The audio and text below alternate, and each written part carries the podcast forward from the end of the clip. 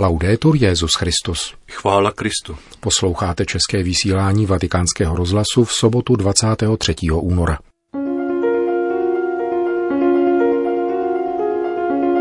O ženském tajemství církve mluvil v improvizovaném vystoupení papež František v pátek večer na setkání s předsedy biskupských konferencí.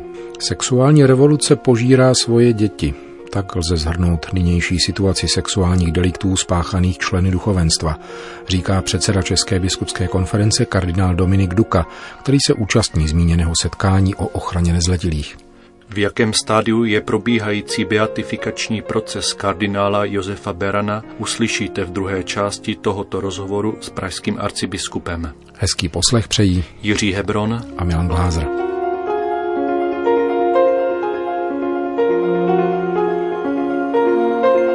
Zprávy vatikánského rozhlasu. Vatikán. Na závěr druhého dne zasedání na téma ochrany nezletilých si papež František vzal slovo. Reagoval na přednášku doktorky Lindy Gisony, podsekretářky sekce pro lajky Vatikánského úřadu pro lajky, rodinu a život a na její odpověď na jednu z otázek z pléna. Ascoltando l'intervenzione della dottoressa Gisoni, když jsem poslouchal doktorku Gizony, slyšel jsem církev, jak mluví sama o sobě. Totiž my všichni jsme mluvili o církvi ve všech příspěvcích. Avšak tentokrát to byla církev sama, kdo promluvil. Není to pouze otázka stylu, nýbrž ženský génius, který se odráží v církvi, která je ženou. Když pozveme ženu, aby tady promluvila, neznamená to, že vstupujeme do modality církevního feminismu, protože každý feminismus nakonec skončí v mačismu v sukních. Když pozveme ženu, aby promluvila o zraněních církve, je to pozvání církve, aby promluvila sama o sobě, o zraněních, které má. A to je, myslím, krok, který musíme s velkým důrazem učinit. Žena je obrazem církve, která je ženou, snoubenkou a matkou. Bez tohoto stylu budeme mluvit o božím lidu jako o organizaci, možná odborové, ale nikoli jako o rodině zrozené z matky církve. Logika úvah doktorky Gizony byla logikou matky – a vyústila ve vyprávění toho, co se děje, když žena přivede na svět dítě. Je to ženské tajemství církve, která je snoubenkou a matkou. Nejde o to dát ženě více funkcí v církvi. Jistě je to dobré, ale tak se problém neřeší. Jde o to, abychom zahrnuli do našeho myšlení ženu jako obraz církve a promýšlet také církev v kategorii ženy.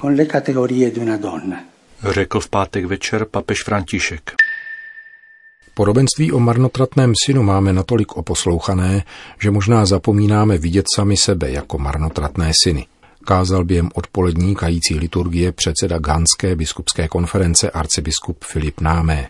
V homilí, která následovala po kajícím vyznání vin a zpytování svědomí, si kladl se svými biskupskými spolubratry otázku, zda dostávají tomu, co jim bylo svěřeno. Těžko bychom mohli odpovědět na tuto otázku upřímným ano. O tom není pochyb. Příliš často jsme zůstali neteční, dívali jsme se na druhou stranu, vyhýbali se konfliktům. Řekl dále v souvislosti s nedostatky odpovědného jednání vůči těm, kdo byli brutálně znásilňováni na těle a na duchu.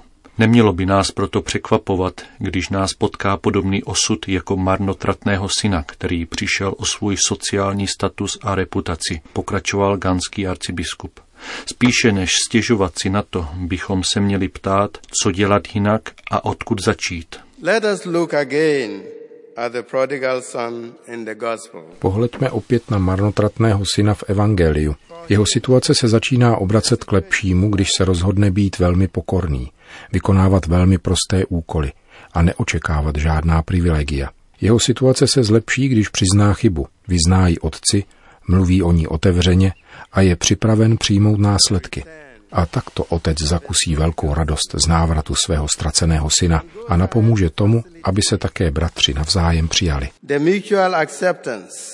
Podobně jako před navrátivším se synem z podobenství stojí před biskupy úkol znovu získat své bratry, obnovit narušenou důvěru a ochotu společně pracovat pro Boží království řekl v homílii přikající liturgii ganský arcibiskup Filip Námech. Pane kardinále, co může přinést vatikánské setkání předsedu biskupských konferencí s Petrovým nástupcem do tématu tak řekněme nad slunce jasného, jakým je to, že děti je třeba chránit a opatrovat? Tak já myslím a přiznám se, že když jsme přijeli, tak zada z nás měla prostě takové určité rozpaky, protože máme vypracované směrnice, které se zpracovávaly v kontaktu i s naší policií a, a s justicí a podobně.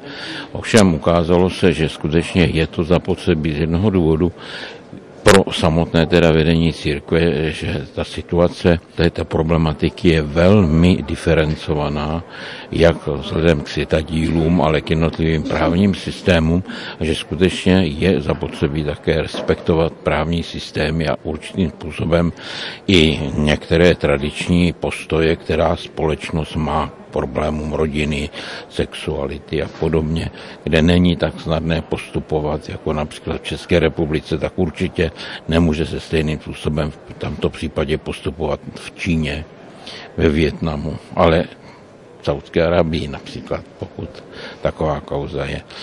Já myslím to, co je důležité, že se také ukázalo, že zde byl i určitý vliv OSN a onoho výboru na ochranu dětí, kde můžeme říct, že vlastně 85 milionů dětí je zneužíváno ve světě. A to ne během 70, 50 let, ale jsou to jejich řádné statistiky po několika letech. Myslím, že velmi dobrý příspěvek byl arcibiskupa Ševčuka z Kijeva, který poukázal, že vlastně těmi hlavními místy, kde k tomu dochází, jsou války, bojiště a bojová situace a potom migrace a migrační tábory. Také nám se ovšem ukazuje jeden velký problém a to je, že vlastně jistým způsobem velmi nebezpečným místem je rodina protože 60 až 70% tohoto zneužívání je v rodině. Je to ovšem často v rodině, kde chybí biologický otec, že jo, kde je rodina dvakrát, třikrát rozvedená nebo různí partneři a pak tam není ta určitá biologická ochrana, který je mezi biologickým otcem a dítětem, především dcerou. Rovněž to pak se ukázalo tímto prostředím, které kde dochází k těmto místům, je tam, kde se mládež schromažďuje dětská nebo i dospívající, jako je, to kulturní spolky, tělocvičné spolky a takové ty brané spolky, protože také lidé, kteří mají tyto určité sklony, se vlastně dostávají do těchto pracovišť.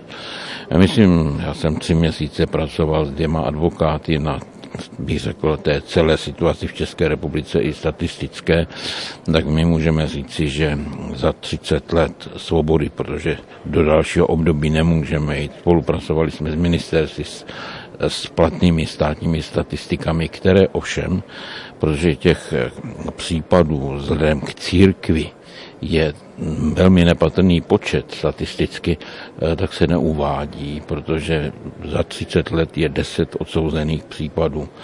Nahlásili jsme do Vatikánu 11 a pak se musel dělat taxi opravu, protože víme také, že právě na tom Jesenicku došlo k osvobození tohoto kněze a také víme, a protože jsme měli určitá setkání s policií České republiky, s úřady, eh, místy, kde se skutečně tyto kauzy řeší, eh, tak oni sami upozorňují na velký počet tedy falešných udání, který se děje především při rozvodových řízeních, kde matka chce získat dítě.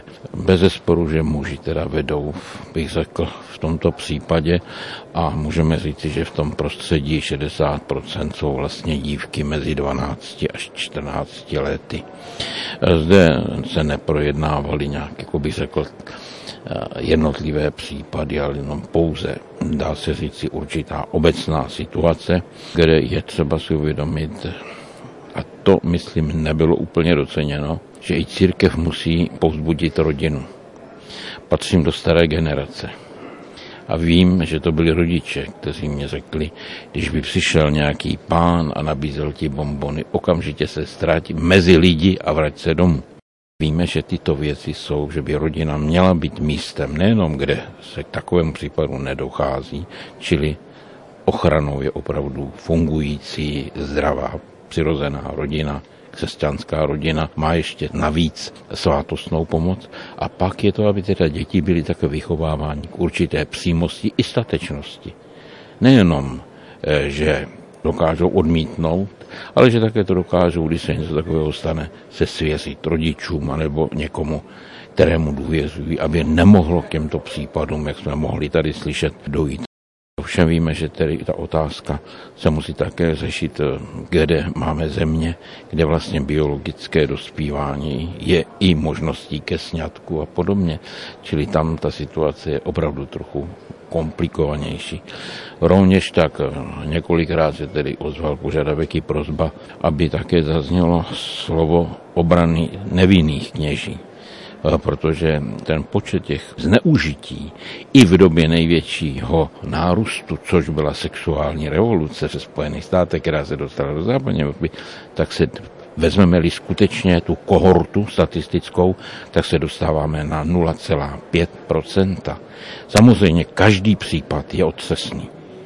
A je to otřesné pro nás, ale je to také otřesné pro to dítě nebo pro toho dospívajícího.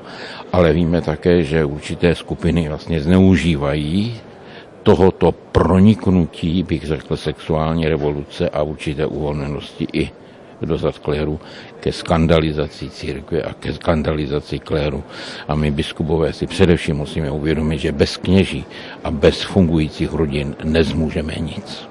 Takže v tom smyslu považuji toto setkání za velmi užitečné, i když ne se všemi zprávami, třeba se všichni shodneme, protože vycházíme z různých prostředí a z různých zemí a také pak i z různých pohledů na některé věci mohu říci, že někdy musíme také říct, že i do toho našeho myšlení se dostávají takové ty myšlenky, které bychom našli například v preambuli istambulské smlouvy. To znamená feminismus, vztah muž a ženy jako třídní boj. A to myslím, že není dobře, protože to potom vyvolává, jak ze strany mužů, nejenom kléru, určitým způsobem hněv. Na druhé straně si musíme uvědomit, že každá žena bude zcela jistě se solidarizovat se ženou, která je obětí nebo s dívkou a má právo vyjádřit opravdu své rozhořčení. Ještě by mě zajímalo, v jaké fázi je beatifikační proces eh, kardinála Berana, jestli dokumentace už byla předaná do Vatikánu, nebo jak se to vyvíjí. Musíme říct, že minulý týden převezl otec spirituálně pomučená kanovník Tomáš Roule, dvě velké tedy bedny s celým materiálem, takže proces diecézní byl plně uzavřen po všech stránkách. My jsme měli několik spoždění, které byly zaviněny jistým způsobem, že se ještě objevily materiály, které byly poschovávané po rodinách. Nakonec i v Německu velké svědectví o tom, jak kardinál Beran pomáhal vězňům v koncentračním táboře a rovněž tak jsme odeslali tedy dvě kauzy, to znamená dvě vyslyšení prozby na přímluvu kardinála Berana, čili teď musí začít eh, proces, já se omlouvám, léta přibývají a už někdy ty inovace těch předpisů nezaregistruju anebo je popřehodím. Životopis je vypracován, tam nebude žádný problém, bude se muset teda vypracovat ta kauza o heroické cnosti, kterou předložíme, a to už dělá se zde v Římě. A další moment, který je, eh, tak bude hodnocení, teda zda ty vyslyšení prozeb mohou být relevantní. Já se domnívám, že rozhodnutí svatého otce o pojetí zázraku, které nevychází z 19. století deterministických přírodních věd, kdy se každý zázrak byl chápan jako šlápnutí do toho přírodního stroje, je skutečně chápán, můžeme říci, v duchu moderní přírodních věd a vychápeme ho tedy jako vyslyšení prozby, protože když bychom vzali zázraky o vyslyšení v polovině 19. století, tak by nám mnohý lékař řekl, na to máme penicilin. Ano, tehdy ho neměli. Zcela jistě, že i dnes máme některé věci, které můžeme označit, ano, prozba byla vyslyšena, je to zázrak, ale za 50 let nám řekne medicína, to umíme jak si na koleně, jak se říká. Takže tady si myslím, že je to spíš posouzení teologické, jako takovou tu určitou jistotu, že modlitba skutečně naplnila ten svůj cíl a že je to pro nás jaksi svědectvím, že Bůh teda slyší na prozbu kardinála Berana. Končíme české vysílání vatikánského rozhlasu. Chvála Kristu. Laudetur Jezus Christus.